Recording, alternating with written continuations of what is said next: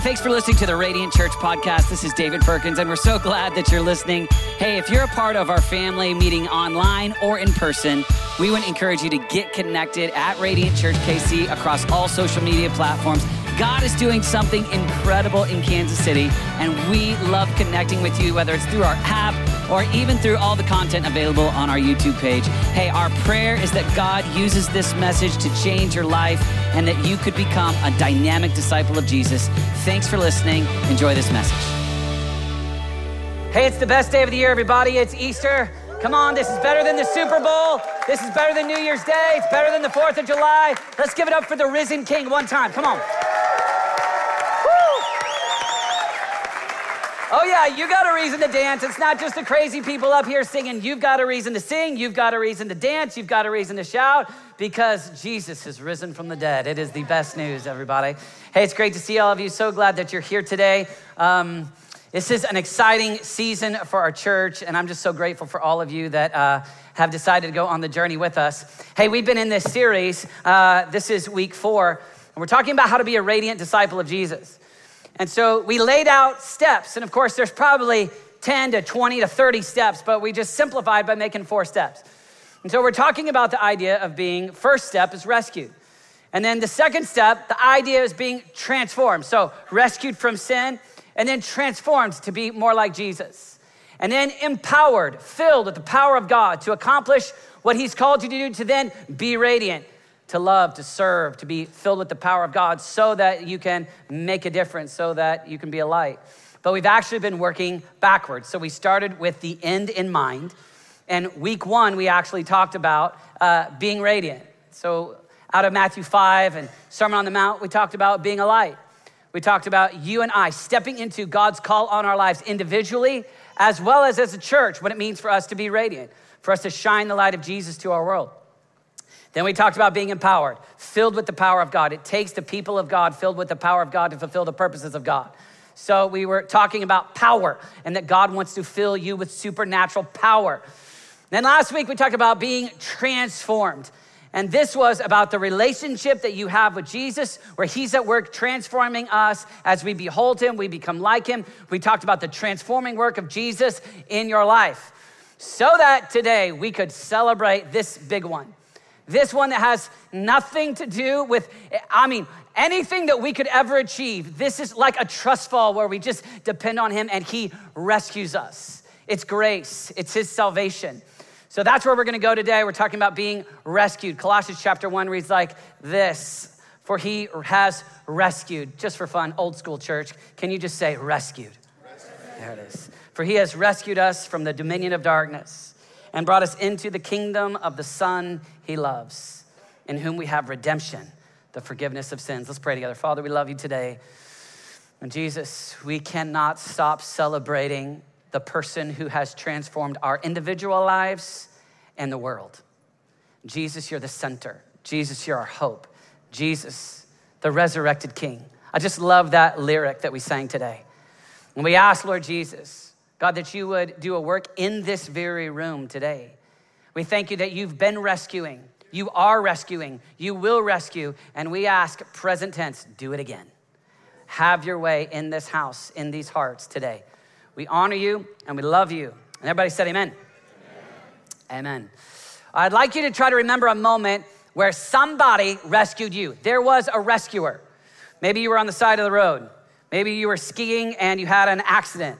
Maybe um, there was some kind of financial disaster and somebody rescued you. Just try to think of a moment where there was in your life a rescuer. Someone came along and took you out of a tragedy, took you out of brokenness, took you out of a painful moment and rescued you. One that I think of that's probably not my greatest rescue, might be, but kind of a comical one, was when I was about seven years old. My family, uh, we went Uh, to Dorshack Reservoir with another family in our church. So uh, there were six of us, there was four of them, there was the three triplets. I'm a triplet, everybody. I was born in a litter. And so uh, David, Dana, and Deborah. And then they had a, a, a boy named Ryan who was two years older, and then a girl named Julie who was four years older. And I stepped out, I was about seven or so, and I stepped out on a rock, and my goal was to throw a branch in the water. I don't know if I was trying to like impress Julie or be cool with Ryan or just Maybe I was just that adventurous, I'm not sure, but I fell into the water, started floating downstream, went underwater. And in that moment, a normal kid would begin to think, oh no, I gotta breathe. All I was thinking, I'm a pastor's kid. I'd grown up in a in the basement in Sunday school. The only thing going through my brain was, where's the whale that's gonna swallow me, baby? Like, that's what I was thinking about. And I'm not exaggerating, that's a true story. I started telling that story when I was about twelve, and that's actually what I was thinking about. But it was a scary moment because you, you almost drowned. I actually, because it was such a big day in my life, I actually remember the blue shirt, blue, white sleeves. I mean, I was scared that that was the day that I was gonna drown. And, and, and I forever had gratitude towards Julie. Forever, I mean, because this girl named Julie comes in and she, I mean, she comes in in the water and it's this kind of mixture of like, I don't even know how to remember it. All I know is that if you say Julie, inside my heart is just like, ah, ah, because I mean, Julie reaches down in the water, rescues me, pulls me out of the water, and I can't tell at what point it was gratitude and what it turned into a crush when she walked in the room. But everybody, I spent my elementary years with this crush on Julie. I mean, it was like, wow. I mean, I was thankful. And, and I don't know if you could remember an actual moment where you were rescued. I, I don't know if you could think about, not kind of theoretically, but if you could actually step into some of the emotions. And when we read this text in Colossians, to try to even imagine the level of what it means, the depth, the ten times, a hundred times, a million times deeper than any physical rescue, any financial rescue, is the one that lasts for eternity. Is this one where Jesus is the one who rescued us from the dominion of darkness. He rescued us from this dominion of darkness and into the kingdom of, here, capital S, the Son that he loves. That's what we've been rescued for, from. We've been rescued by Jesus to be with him forever. And my aim today is to conclude with this moment where you look to Jesus and you thank him. Some of you, you could remember the moment where Jesus rescued you. Far greater than any other physical rescue, far greater than any movie could make a rescue mission story, far greater than any news article where you could read about somebody who was rescued, is the story of Jesus on the greatest rescue mission of all time, to rescue sinners, save them, and let them enter, I mean, into eternity. That's the best story. That's the best rescue story. And my dream would be that some of you would take a moment, because it might've been years ago and, and, and you've just kind of been on autopilot, but that you would take a moment and that you would have a conversation today at the conclusion of this message where you say, thank you for saving me. Maybe today at the end of this message, there'll be some of you that will make this decision today to, like a trust fall, just fall back and say, Jesus, rescue me. I'm drowning. I need you. There's some of you that you might begin the journey of just being open. You, you, you may be here today and think, I, I will never, I will never respond to Christ that way. But maybe God will start to open up your heart today so that you would have a future conversation, a one-on-one conversation with Jesus. I love one-on-one conversations that Jesus had in the Gospels. A lot of times we think about Jesus kind of theoretically. I'd like you to think about him relationally. I'd like you to see some of the conversations that he had with people, because I think he wants to have a one-on-one conversation with you. There's a moment where Jesus steps into a man who was isolated. From what we can tell, he was greedy, and that could be you today. You could feel lonely. You could be someone who has got greed in your heart. And Jesus looks at a man who was a tax collector, and he looks at him and he says, Zacchaeus, let's talk. And he says, I'm coming to your house. I wanna have a feast with you. I wanna talk to you. It's not just all these crowds. I'm, I'm a one-on-one conversation with you. There's this story in John eight where Jesus looks at this lady who's been brought out. She's humiliated, she's embarrassed. She's an adulterer, living in sexual immorality. And when everybody has accusation, he has kindness in his eyes. And he has a one-on-one conversation with her where he looks at her and he says, who condemns you? Neither do I condemn you. Go and sin no more. One-on-one, life-changing moment. Conversation changed her life. Rescued her. Rescued her from a life of sin. Rescued her from a life of trying to get all of her identity in improper ways, change her life right there. I just, I just love the way that Jesus is always having one-on-one conversations. And he wants to have a one-on-one with you.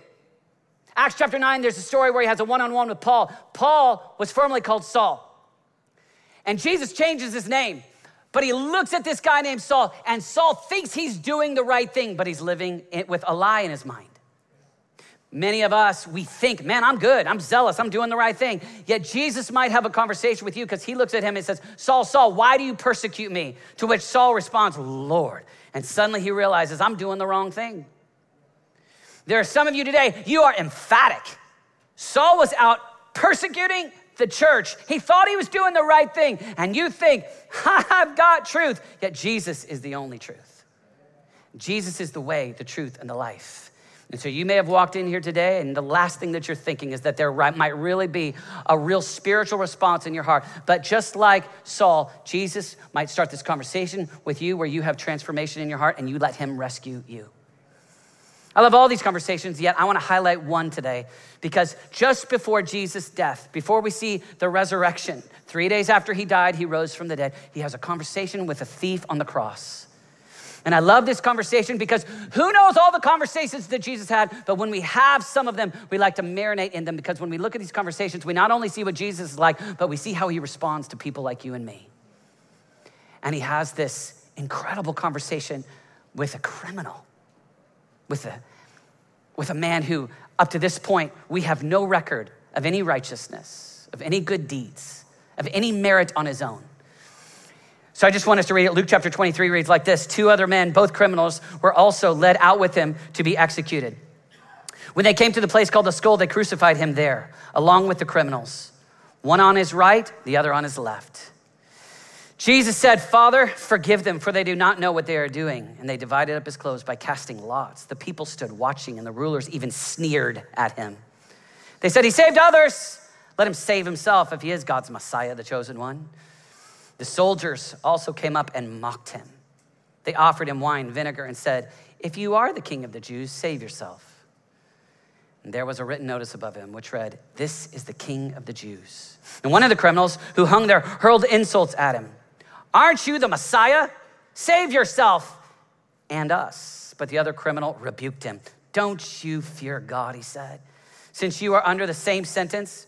We are punished justly, for we are getting what our deeds deserve. Whew, this is deep theology from this criminal. But this man has done nothing wrong. And then he said, Jesus, he calls him by name. Remember me when you come into your kingdom. And here's the glory moment. Jesus answered him, truly, I tell you, today you will be, here's the phrase I want to double click on, with me. You'll be with me. You'll be with me in paradise.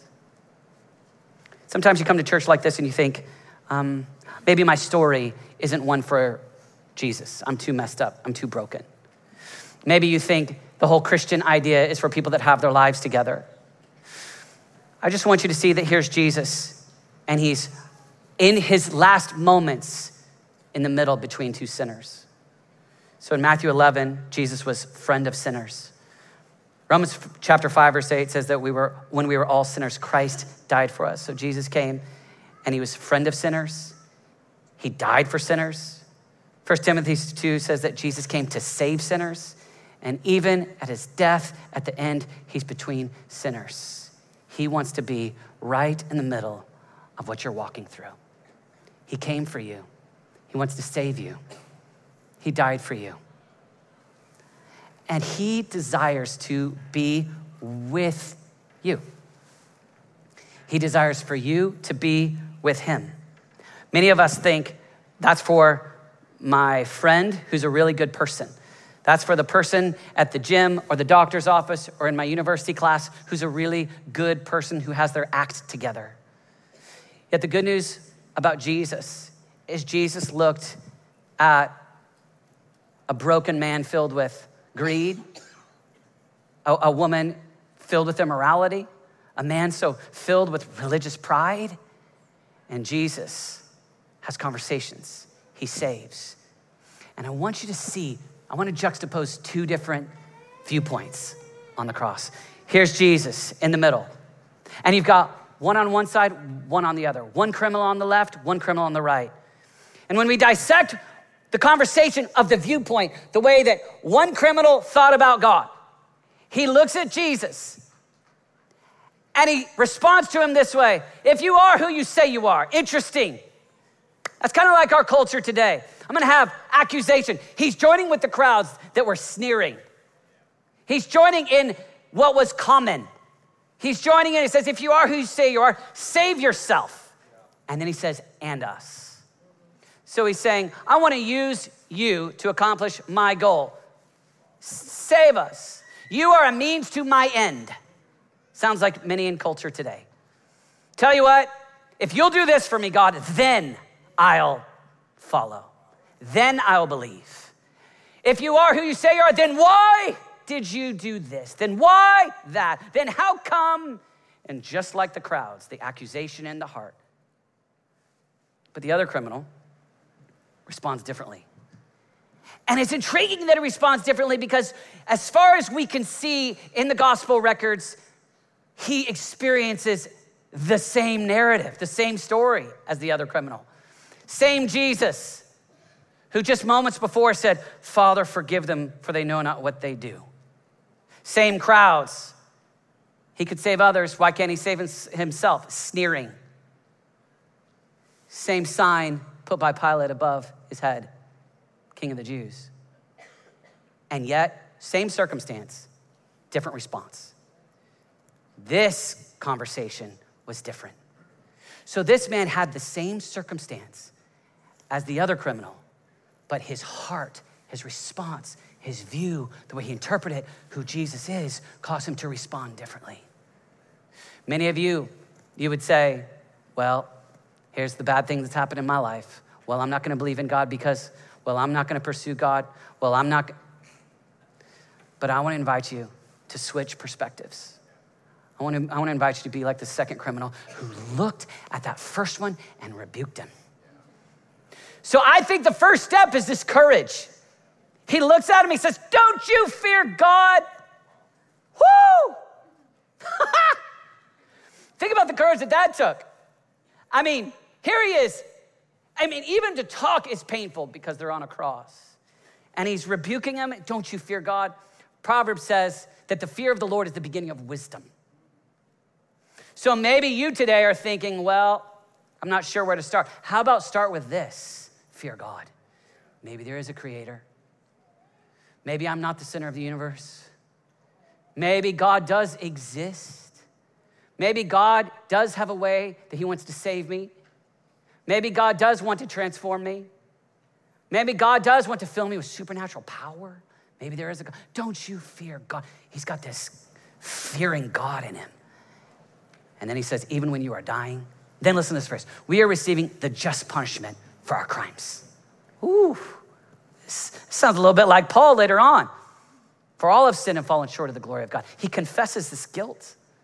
We're receiving the just punishment for our crimes. It's, I'm guilty. On my own, there is no goodness. This is the opposite of the humanism that exists in our culture today. No, no, no, that's, I am, I am, he says instead, I'm, I'm, I'm a criminal, I'm messed up. I'm receiving the just punishment for my crime. And then he starts to talk about Jesus. Don't you find it interesting that he starts to talk about Jesus with the elevated way of seeing a criminal next to him? But this man has done nothing wrong. What? I mean, think about this. When he's saying, Jesus, this man has done nothing wrong. Jesus, This, he, he's in a moment, uses the word kingdom. And you and I, we have the benefit of two thousand years of church history. We've got sixty-six books in the canon of the Bible. We're able to read the Bible. We're able to look at church history. We, we've, you and I, we, we've heard these things our whole lives. If you're Gen X like me, you grew up with Sunday school and flannel graphs and people trying to convince you. If you're, if you're a, I don't know, if you're Gen Z, you've grown up with preaching vegetables at you your whole life. And we've got resources, we've got Christian songs, we've got Sandy Patty down the Via Dolorosa. I mean, we've got, we've got so much to help us. And this man has no, he has no knowledge of the resurrection. He has no, he has no, these are dry bones rattling. No, no, no. No. Here's, here, here's what he's got. He's got a sneering crowd. He's got the sign that Pilate put over the man's head. And he's heard his voice forgiving in his dying breaths. And he goes, I might be able to get in on that.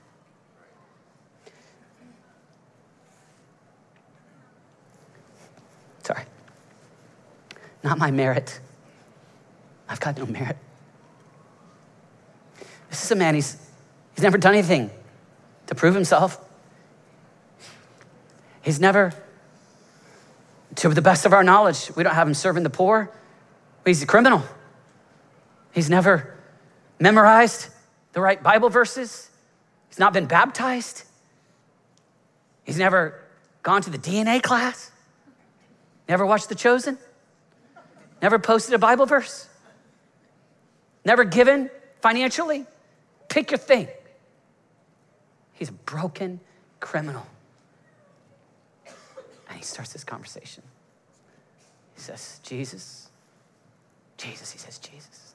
He calls him by name. Man who saves. Remember me. I just love that. Remember me when you enter into your kingdom. You got a kingdom?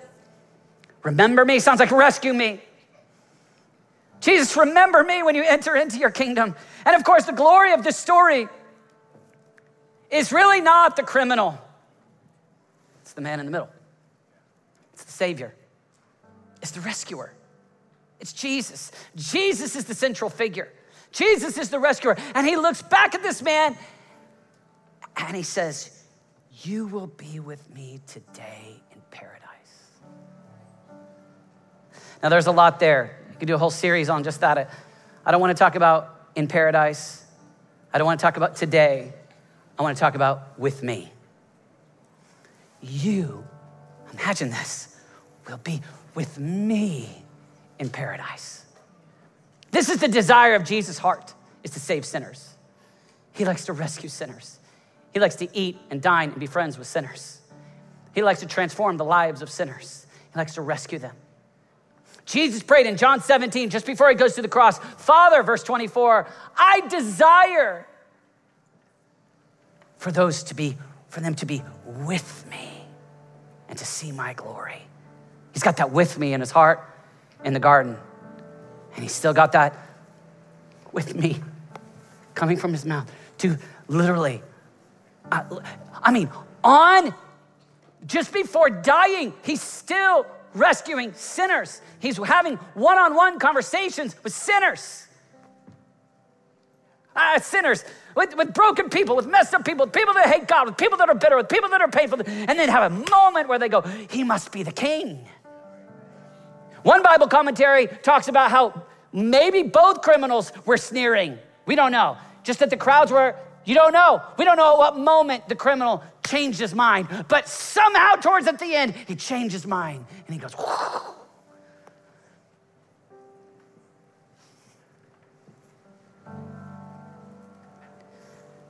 Jesus is always having one-on-ones. He raises from the dead.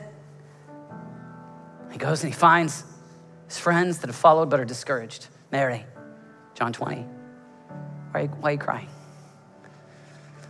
Goes and he finds Thomas, his friend. Thomas, stop doubting and believe. He finds his friend Peter. Peter, one-on-ones, one-on-one conversations. Do you love me? Do you love me? Do you love me?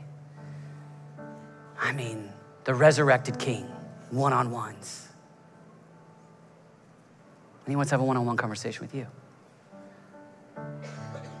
Many people like to say, well, I live in the global information age where there's so much, so many different ideas.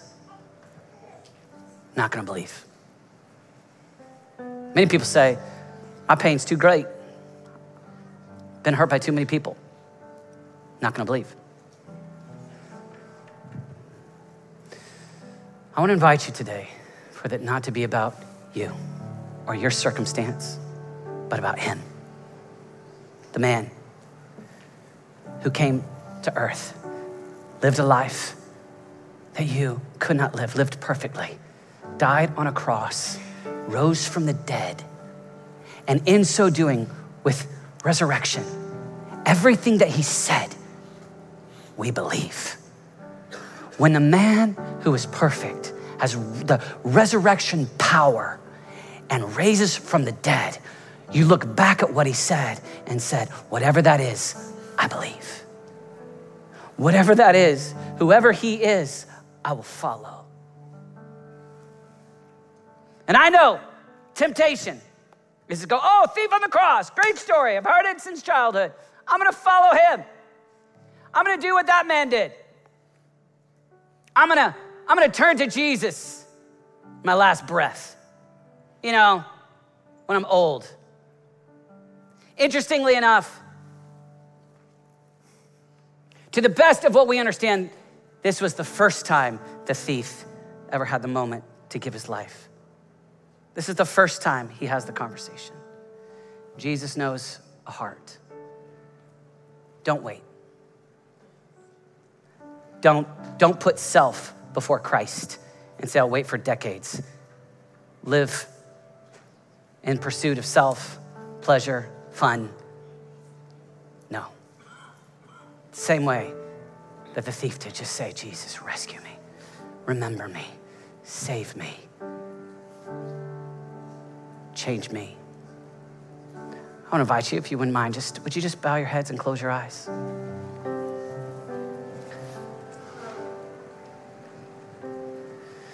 Second Corinthians says, today is the day of salvation. Don't wait. Some people say, maybe I'll wait. Jesus saved the thief at the end. We don't know how many tomorrows we have. Today is the day of salvation.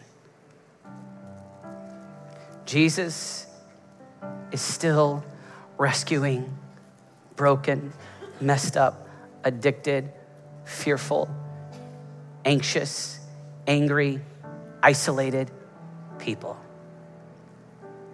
And he wants to rescue you. In the same way that he was having conversations with people in our biblical record, he wants to have a conversation with you right now.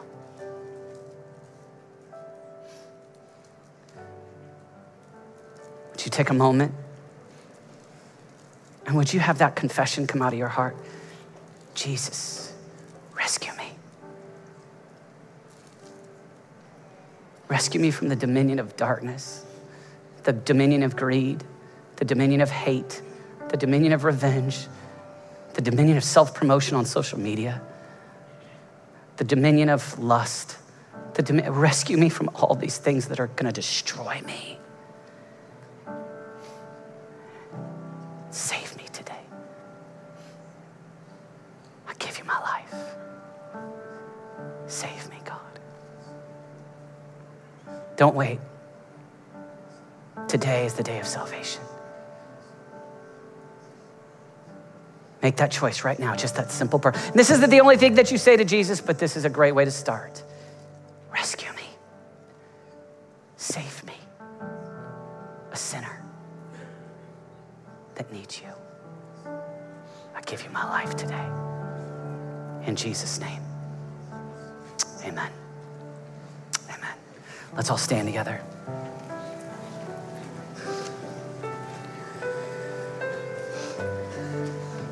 When I made a decision to follow Jesus, I didn't fill out a connection card. I didn't raise my hand. But it changed me. I was an insecure teenager. I hated every day.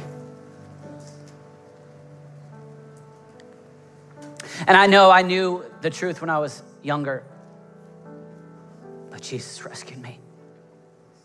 I was bullied. I didn't like who I was. And he changed me. And we only have an hour with you. Hour's not long. But he can change your life. He can rescue you. This isn't just church systems, and this is the story of the Savior of the world. He still rescues. He still redeems. He takes the broken, the hurting. This could be your year. You don't have to leave today and just move on to golf and eggs and back to living for a regular, a regular life and be done with Jesus. Jesus is the better way. We'd love to go on the journey with you. Jesus, take what we give. We love you. The resurrected King, ruling and reigning right now. The resurrected King. He didn't stay in the grave. He rose from the dead, and you're giving new life, the gift of God, which is eternal life today for every broken person that responds with a yes. I want to invite you today, just fall back. Just trust him. Just don't settle for a subculture, average religious life. Have a real relationship with the one who saves, who rescues, who transforms, who empowers, gives you something to die for. Oh God, take what we give.